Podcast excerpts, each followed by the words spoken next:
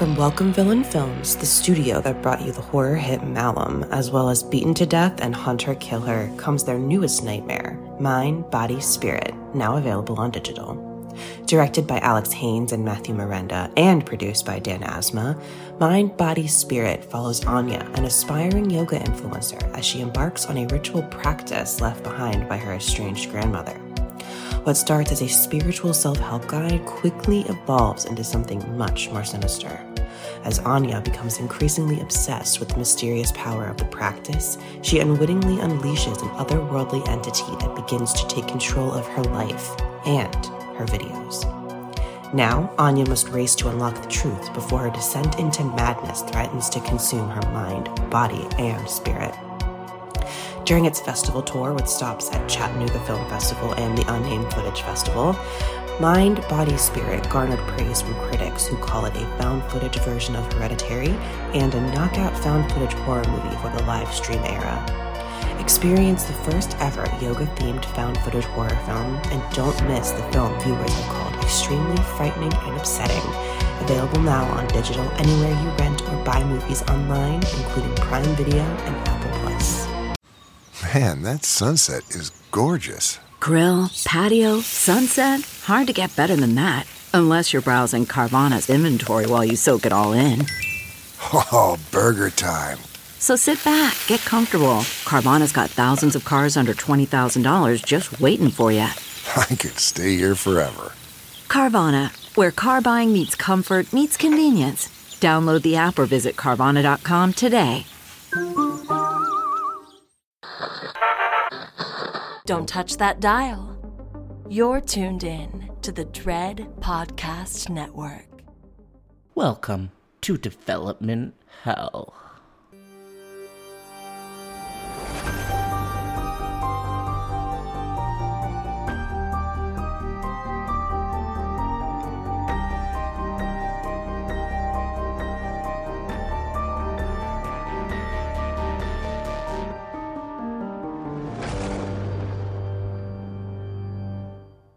For every horror movie that hits VOD, countless others end up DOA.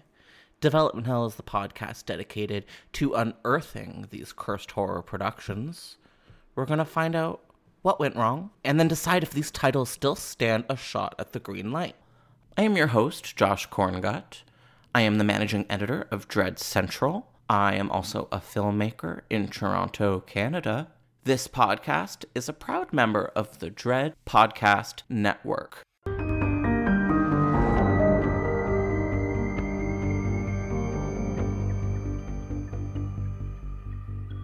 Hello, everyone, and welcome back to a brand new episode of Development Hell. It is our favorite time of year over at Development Hell. That's right, it's October, which means it's officially spooky season, which basically means it's 31 days of Halloween. And, you know, I think it was really important for us to celebrate that and to observe that properly this year because last year we didn't, and it felt wrong, and it just it didn't feel right. Now, you might remember two years ago the debut of our first miniseries, Halloween is Cancelled, where we uncovered, I think, five different unmade Halloween sequels. And you all loved it. I loved it. And so now it's time for us to do a sequel series. So, welcome to the very first episode of Halloween is Cancelled.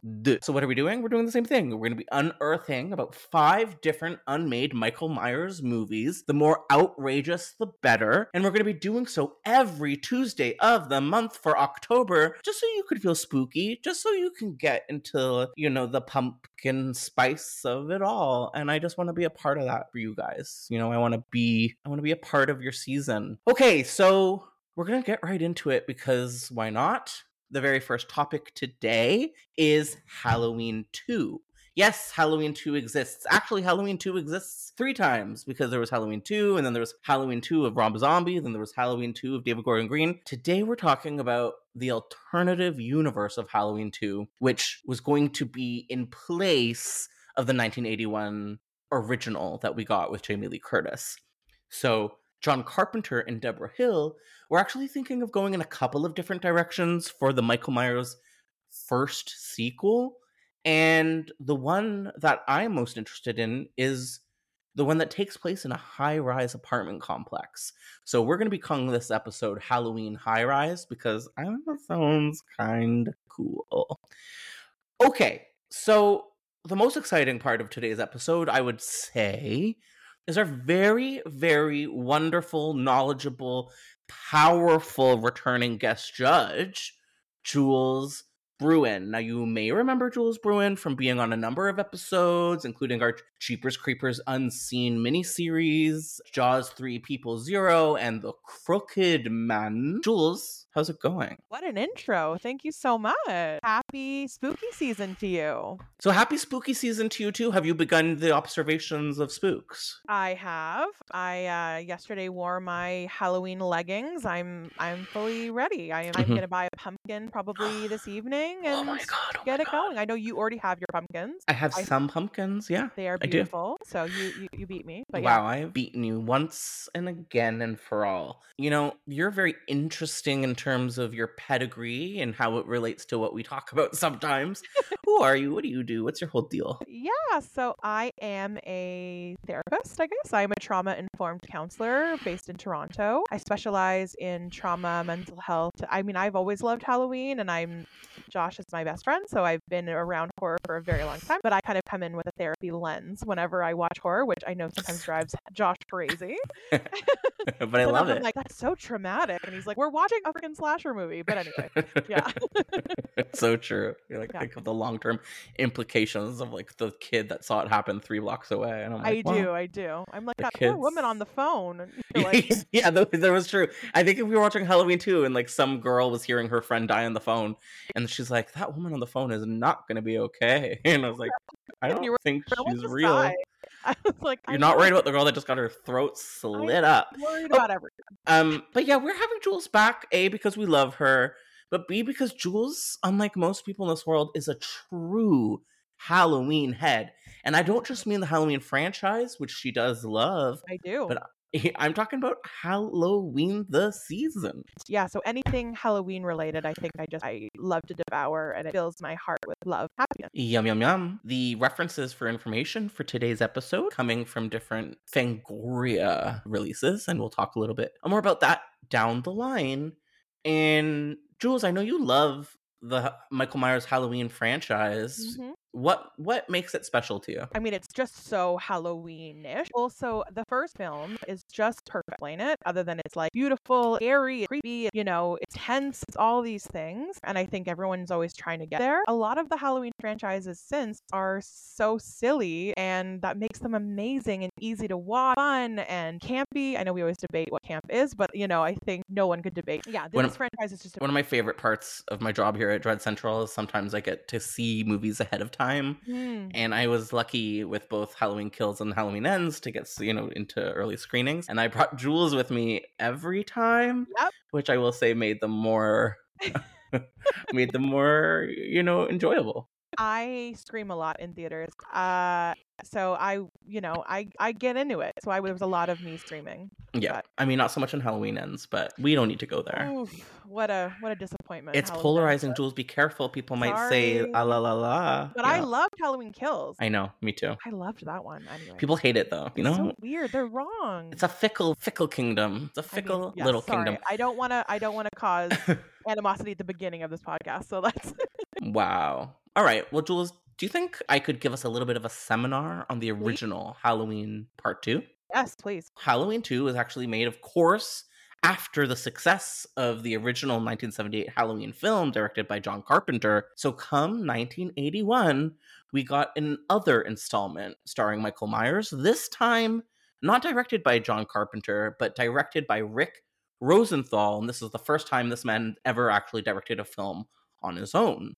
The movie itself, though, was in fact written and produced by both John Carpenter and Debra Hill, who is also so important to the original film and making the franchise what it is that we have today. Uh, Halloween 2 also stars Jamie Lee Curtis and Donald Pleasence, reprising their roles from the first film. Uh, and it starts off immediately where the first film ends, as Michael sort of continues his havoc through Haddonfield and Laurie Strode is sort of taken directly to the hospital to sort of address her wounds and her trauma and all that.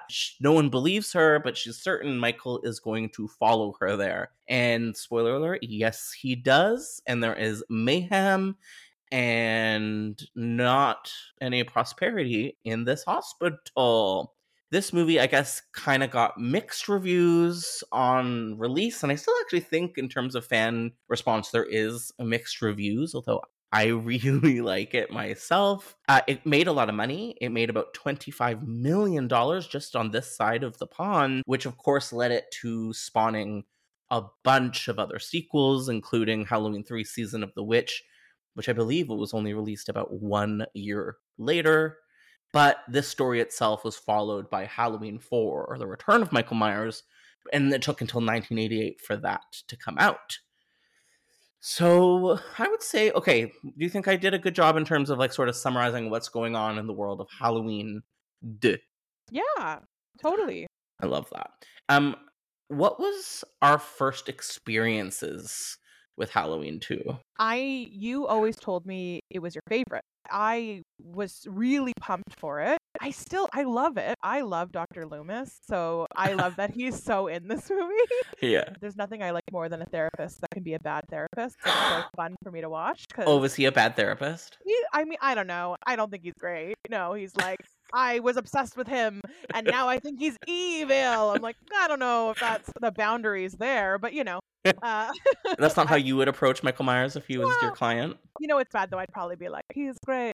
There's good in everyone, so maybe I'm the problem too. Um, but you are uh, yeah, you know, um, but fun. I love it all being in one. I mean, I, I even think the first movie, it all being in a small town, is is is scary, and there's something really small and you know cramped about that. And then to go to a hospital, it's even smaller. It's even like more tense. Yes, I, I, love that. I love. Yeah, the contained element you know both these movies but especially part two is really fun and it really like hmm, brings on the challenge for the filmmakers yeah. to like make it work in a tight space and i don't know i think that that can really work i also love the hospital setting because i mean there's really nothing scarier than a hospital in so many ways and i think we all have some kind of relationship, a negative relationship with what it's like to be in or near a hospital. So capitalizing off of that for this movie, I think is really fun and cool. I mean, one of the things that scared me most growing up was the hospital episode of Buffy the Vampire Slayer. Hospitals are scary. They're also a mix of, of scary and hopeful because it's like you feel like you might be safe, but also you might die. So it's like this duality of two finally safe or you might die. I feel like hospitals bring this automatic, you know, mm-hmm. tension and pressure. And yeah, so I think hospitals are really great. They have this this duality that we we are we might feel safe and like we're taken care of, but we also feel scared. Like people die here, and this place is like death and the fear of that. So I think going into a hospital is it brings up all these emotions for us, and we've all had all those emotions. So automatically it's evoked whenever we see something set in a hospital. You're seeing a little bit of the Jasification of Michael Myers in this movie already. Like he is getting more violent. He is upping, as you said, the kill count. He is not taking his time and crawling around like a slinky inky spider. He's uh, just like on the move. I also like you don't know that he's so supernatural in the first one.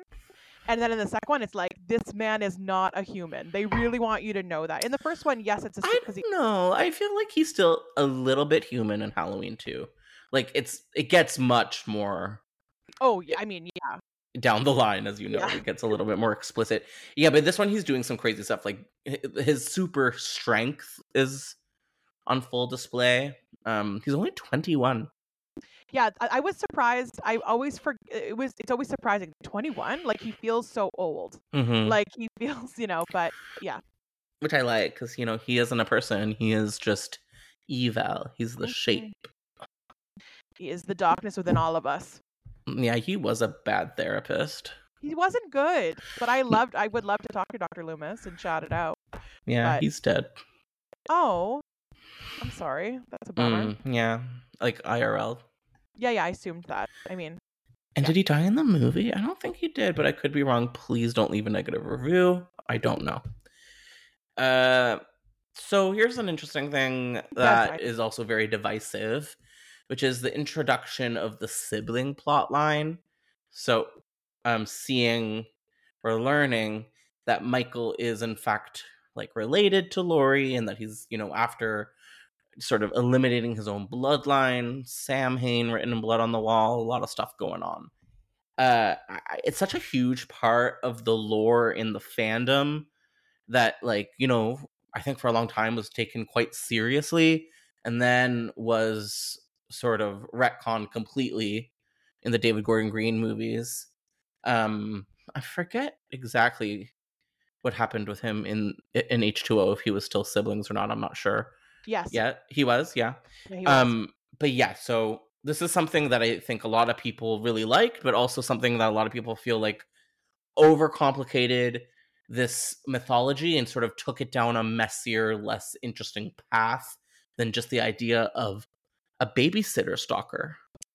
uh, that's my feeling about it. I, I actually never thought the sister element was needed. I think it felt, yeah, it felt sort of put in, like overcomplicated. Like, I just like, he's evil, he's killing, you know, this innocence, which is like the babysitter. Like, I, I- just think it needs to be that. And like, Laurie got away and he wants to kill Laurie because she got away. You know, it doesn't need to be bloodline, but maybe that's just me. I don't know. Hmm.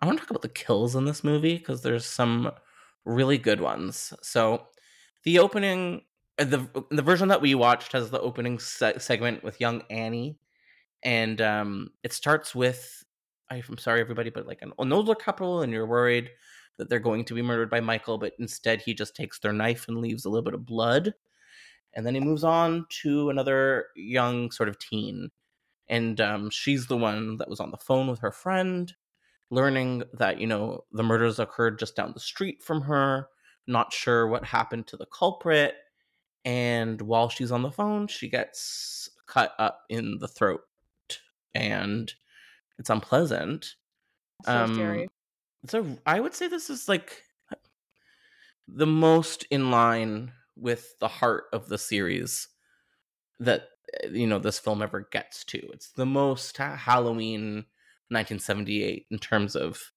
scares and vibes and even violence because you don't see the direct Yes.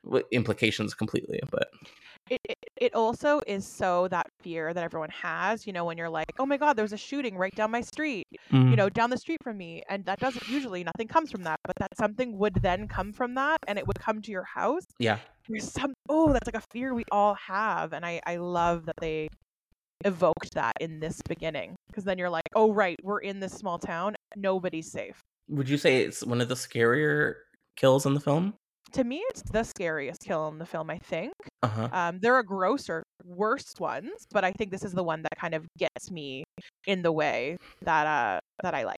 Yeah. yeah That, i would agree you know it really feels like this could have been an outtake from the first film yes, absolutely.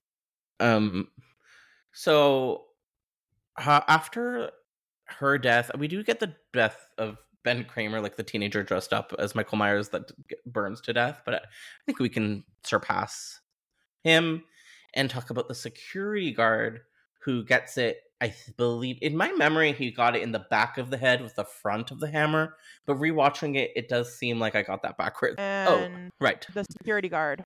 Yeah. So in my memory, you got to what? But you know, in actuality, yes, it's the front of the head with the back of the hammer. Both bad options I think front of the head, back of the hammer is grosser.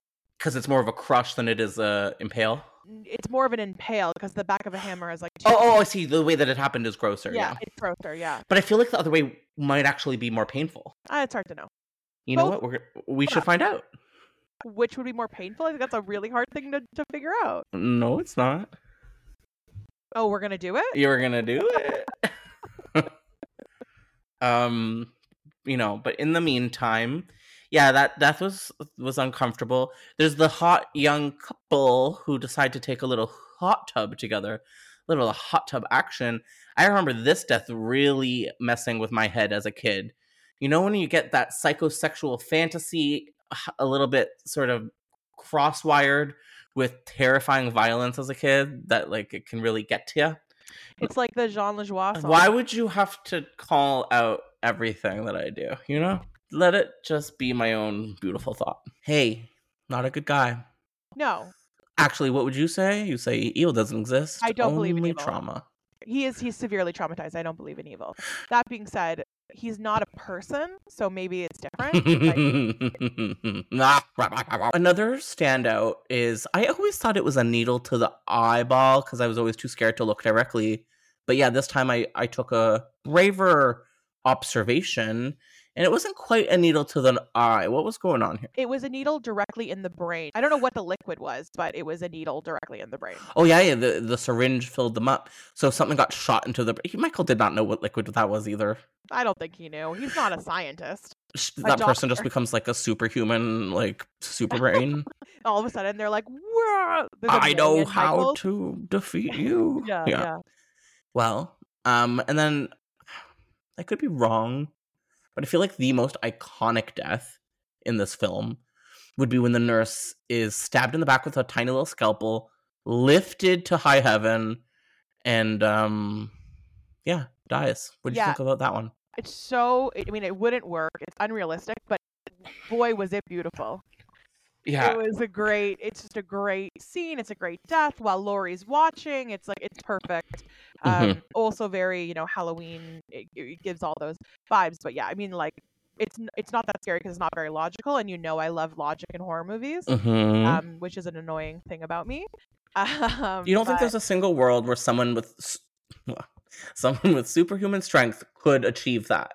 I just don't know that they would die. Maybe you're right. Maybe I don't know. I know. I hate when people get like like scraped with a knife and just immediately die. it would be more deathy if dragged down her body and she felt like you know what I mean. But we wouldn't get that amazing shoe moment. So I would say that those are my favorite deaths in the film. Michael Myers not included. Some pretty cool explosions. We also touch a little bit on like the mystical lore of Michael Myers for the first time in this film. We get a little bit of background on Sam Hain.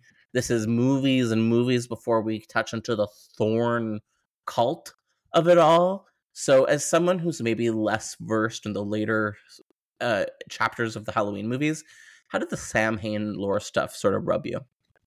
I liked it. I, I I'm fine with that. I love Halloween history. I love a reason, especially Michael is one that I'm sometimes like, why is he just ooh, it's Celtic, you know?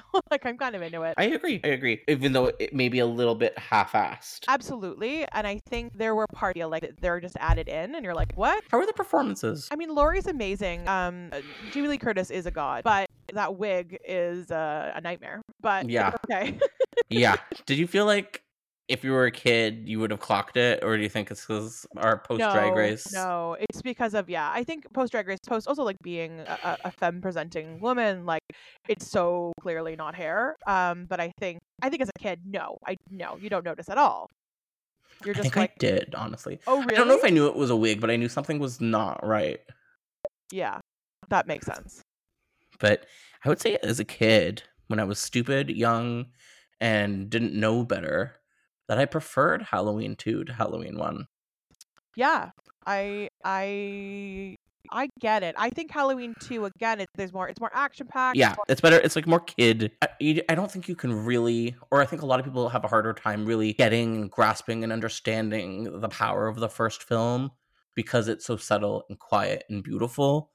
You know, it's not Marvel nonsense at all, which the Yeah. second one has a little bit of There's only three deaths, I think, in the first one. Am I something like three, that. three or four. And uh, sorry, people don't get mad in line. Slasher movies now are like crazy numbers. You know, on a first kill alone, you might get five. So, Mhm. um, and remember, it was one of the first of its kind too. So Yeah. like, ha- the algorithm was not yeah, it wasn't set. wasn't set. Um, so you know, the second film having way more kills makes it.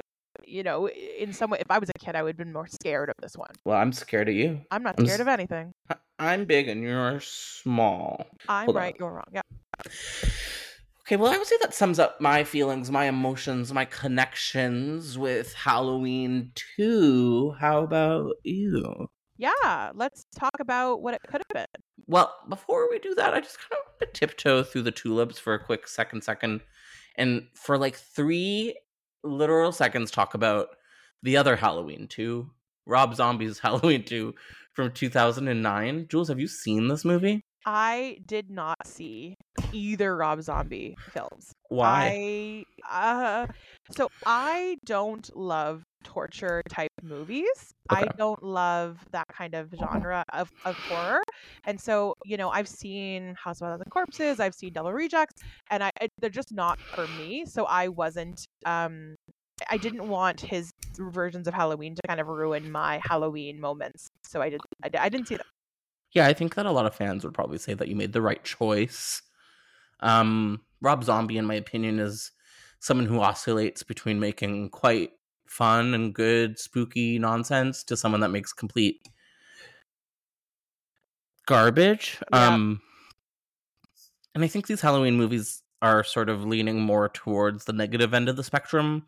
Although there was a bit of a renaissance for Halloween 2 online maybe a few years ago where people were starting to appreciate it a little bit more and more. And if you know me, then you know I was always a disruptor and I was always someone ringing the bell saying Halloween 2 was better than Halloween 1 mm-hmm. in terms of the Rob Zombie movies. Now, I did usually just say it to get a rise out of people, but yeah, I think a part of me always did believe that there's some truth to it. There's a fan out there that made like a super cut or a super edit where they remove all of Michael Myers's like mother in a white dress and the white horse segments out and just sort of made it more you know make it make a little bit more sense and I could see that actually being a fun film. I like what they did with the homage to hospital horror in that movie. I think it's pretty scary and kind of dreamy. Um so I don't think Halloween 2, the second Halloween 2 is necessarily worth being written off completely, but it is, of course, in no way in the realm of this film. Yeah. I, I can't imagine, you know, Rob Zombie having a similar soft touch that John Carpenter had. Hmm. so, as you were mentioning, was the, the reason that we're here today is to dig into the alternative history of Halloween 2 when Halloween 2 was nearly set in a high rise apartment complex. Jules, do you think you'd be okay if I gave a bit of a seminar of what could have been? I would love to be part of the seminar. Okay, get your notebook out. So I think it dates back to Fangoria number seven. Um, and there was a note in that one that John Carpenter and Debra Hill were indeed starting to develop Halloween 2. Um, although that the plot that they were discussing in this in this magazine segment was nothing like what we would eventually get with the film. Uh, it described Halloween 2 as being set taking place like quite a bit of time after the events of the original. And so as obviously the what we got it takes place immediately after the events of the original. So they were going to sort of go in the opposite direction have it take place further down the line with um a Laurie Strode who would be coming back. But now she's like hyper safety conscious like paranoid very cautious and she's living now in a high rise apartment complex with a very um sort of high tech and you know high paid security setup. Um this is i guess sort of like what we're seeing with Laurie Strode later on in Halloween 2018 where she like you know lives in a booby trapped you know hut in the woods but this is sort of taking that in a little classier upward mo- mobile direction um yeah so we were going to get a film about Laurie Strode. She's now super super nervous super super paranoid living in this high tech high rise apartment complex to make sure she's as safe as she can possibly be.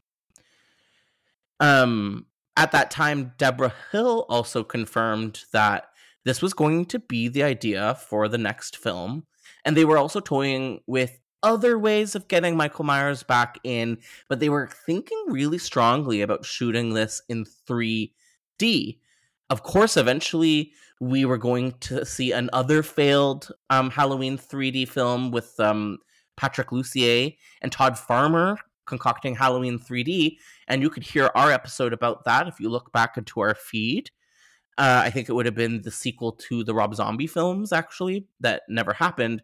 But Halloween 2 was also potentially being developed as a 3D project. Uh, it was definitely reported that we would get Loomis returning. Donald Pleasence would be reprising his role, and I do believe Laurie Strode would be reprised as well by Jamie Lee Curtis. Um, now, I think something in the article that is of note is that no one was clear if Pleasence, or sorry, if Dr. Loomis was actually himself going to be living in the apartment complex or if he was just going to sort of show up in order to save our hero. Something that's, I think, really important to discuss is the similarities between this concept for a Halloween film and another film that John Carpenter created, uh, I think in the late 1970s. So he created a television horror movie, so it didn't go to theaters, titled Someone's Watching Me, which I think gets a lot of uh, comparisons to Rear Window, and it was about this woman who is stalked by, you know, a madman in a high-rise a- apartment complex. So I don't know what you think, Jules, but it definitely sounds to me like there was going to be an evolution of that idea. Yeah. they yeah. sound very similar. they do. Another very interesting tidbit was you know, who was going to direct Halloween 2? Now, we know that Rick Rosenthal eventually did take on the mantle of director for the sequel that was, in fact, made, but there was another person who was approached to potentially take on the helm. And that was talked about Debra Hill a few times. She's sort of this unsung hero in the world of Halloween. She wrote and produced on those first two films. And a lot of people believe she had a lot to do with why they came out the way they did, why they had so this sort of teenage girl naturalism in the way that really helped make the film succeed. And I think for you know obvious reasons, history has sort of forgotten about her and has really celebrated John Carpenter, who deserves every celebration he gets. But I think Debra Hill deserves more. But she was actually asked to direct Halloween 2 when we knew that John Carpenter sort of had passed it up for other reasons. So in Fangoria number 15, she expanded on why she didn't agree to this. So she said, I didn't really want to start with a sequel to a John Carpenter film. I'd like to start with an original. Um, yeah, and I think also the editor from the first film, Tommy Lee Wallace, was approached by John Carpenter and Hill to direct. He didn't do it, but he would go on to direct Halloween Part 3. So, a couple of interesting things going on here. We have another contained space, this time a high rise apartment complex. We have sort of this evolution of another John Carpenter slasher stalker film, um, Someone's Watching Me, and we have a few different kind of interesting people approach to sort of take on the mantle of director, including Debra Hill and Tommy Lee Wallace. So, I guess Jules, what do you think of this? Do you think that this would have worked as well as a hospital setting? I love the idea of it being an apartment complex.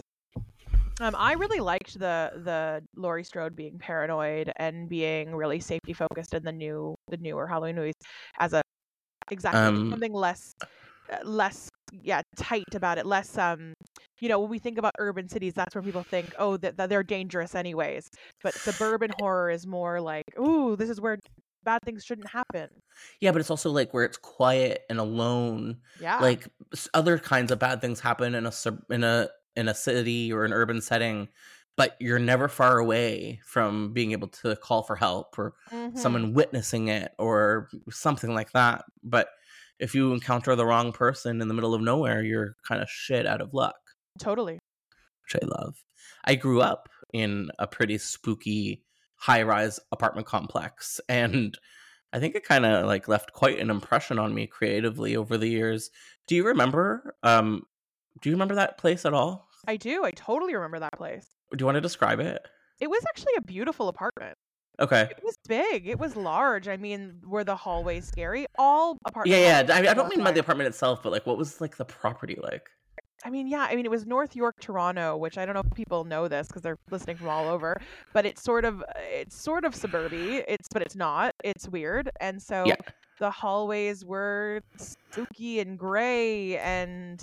Mm-hmm. weird and you know like you, you just you, you always it's, it's sort of like being in an elevator like it's unsettling you don't feel relaxed and calm until you get into a unit and then it's like whew you're okay there's something sort of like you want to run through it to mm, get to Mhm. the to the safety I mean, we're saying it again. It's a liminal horror. it's liminal man and i i think the word's overused but i it is it is what it is you know It is what it is. yeah Yeah, I always kind of was fascinated by the spookiness of like a kind of an older apartment building, and I could definitely see a horror movie really succeeding in a high rise setting. Do you remember when I was in like I don't know my first year of like grad program where I had an idea for a high rise horror movie? Okay, so I had this concept that I wanted to do with my friends in school called Stairwell where a bunch of young people like they get home after like a long night partying and the elevator is out so they're forced to take the stairs up like 15 flights um and then they sort of realize that someone has locked them in the stairwell. So they can go up and they can go down but that's all they've got and they get stalked sort of down one by one by i by the this. killers. Yeah. Patent pending. Don't just give this away for free. I know it's not bad stairwell, and then I think one of the floors would be open, and they would like have access to spooky ookies. But it's super scary. I mean, the stairway in apartment buildings are so scary. I I was in an apart- I was in a low rise. I lived in a low rise for a little while, and there was no elevator. It was just stairways, and it was scary. And when you pass by people, like we all look down, like it's a weird feeling. yeah, it's unpleasant, unfriendly, and unsanitary. It is unsanitary. Do you think that there's a world where maybe we'll ever get to see a Halloween film in a high-rise setting? I would love that, but maybe I'm wrong. I mean, I'm not a creative type. I I would go, I would watch it, but I there's something about the the the the confined space of it that I don't think people would want to do. But what do you think? Oh, I don't know. I don't think this franchise is the right one, but as you were saying earlier with Evil Dead Rise, like that's perfect. It was like great. that's a great one. Although you know, everyone, I think I would have argued the same thing that Evil Dead belongs in the woods, and that's the vibe. Just like I'm arguing that now with the suburbs and Halloween, and you know, maybe there's something there if you just do it right. But I think, you know, where Evil Dead Rise really worked was like how they were all trapped in their cabin. Now they're all trapped on the floor. So I think that was uh, still they were able to make it small um without I don't know, but maybe I'm just rambling now. What's another like contained setting that a Halloween movie could benefit from? Hmm, that's a great question. A contained setting. Well, like I mean there's like a school or like Mhm. um Which they kind of did with Halloween H2O. Oh, that's true. They did. They did do that.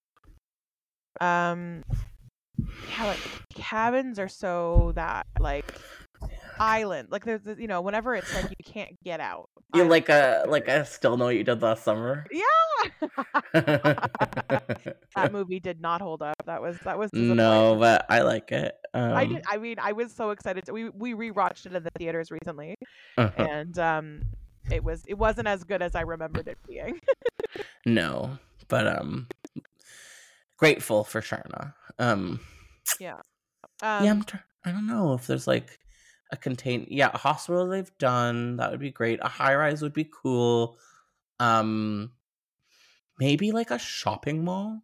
yeah, yeah, absolutely. You know, like a shopping mall shut down after dark, or like a department store shut down after dark, or like um, ooh, like a you know one of those like like airport hotels, like those liminal kind of like salmon painted hotels. Yeah.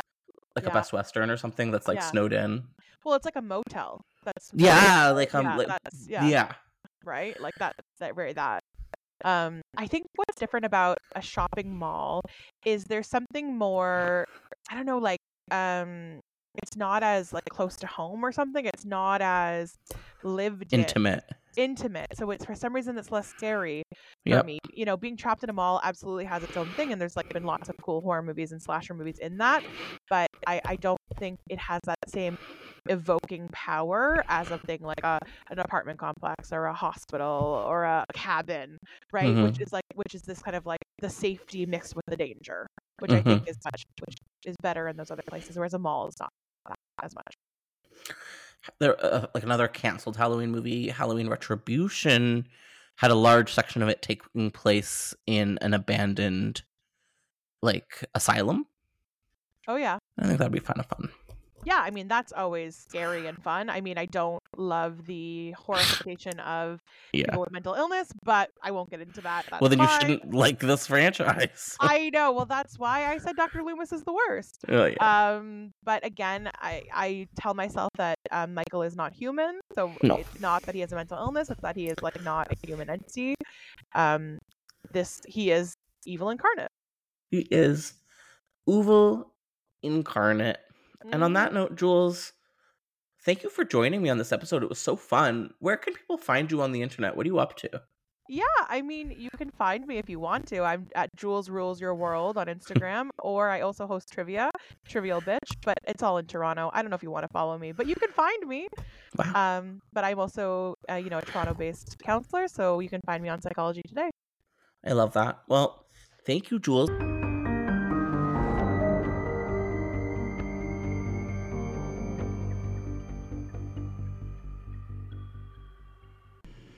Thank you so much for listening to Development Hell. If you enjoy this podcast, then please do us a major favor of leaving us five stars and writing a positive review. It really makes all the difference in the world. We'll see you next week with a brand new episode of Development Hell. Thank you for listening to the Dread Podcast Network.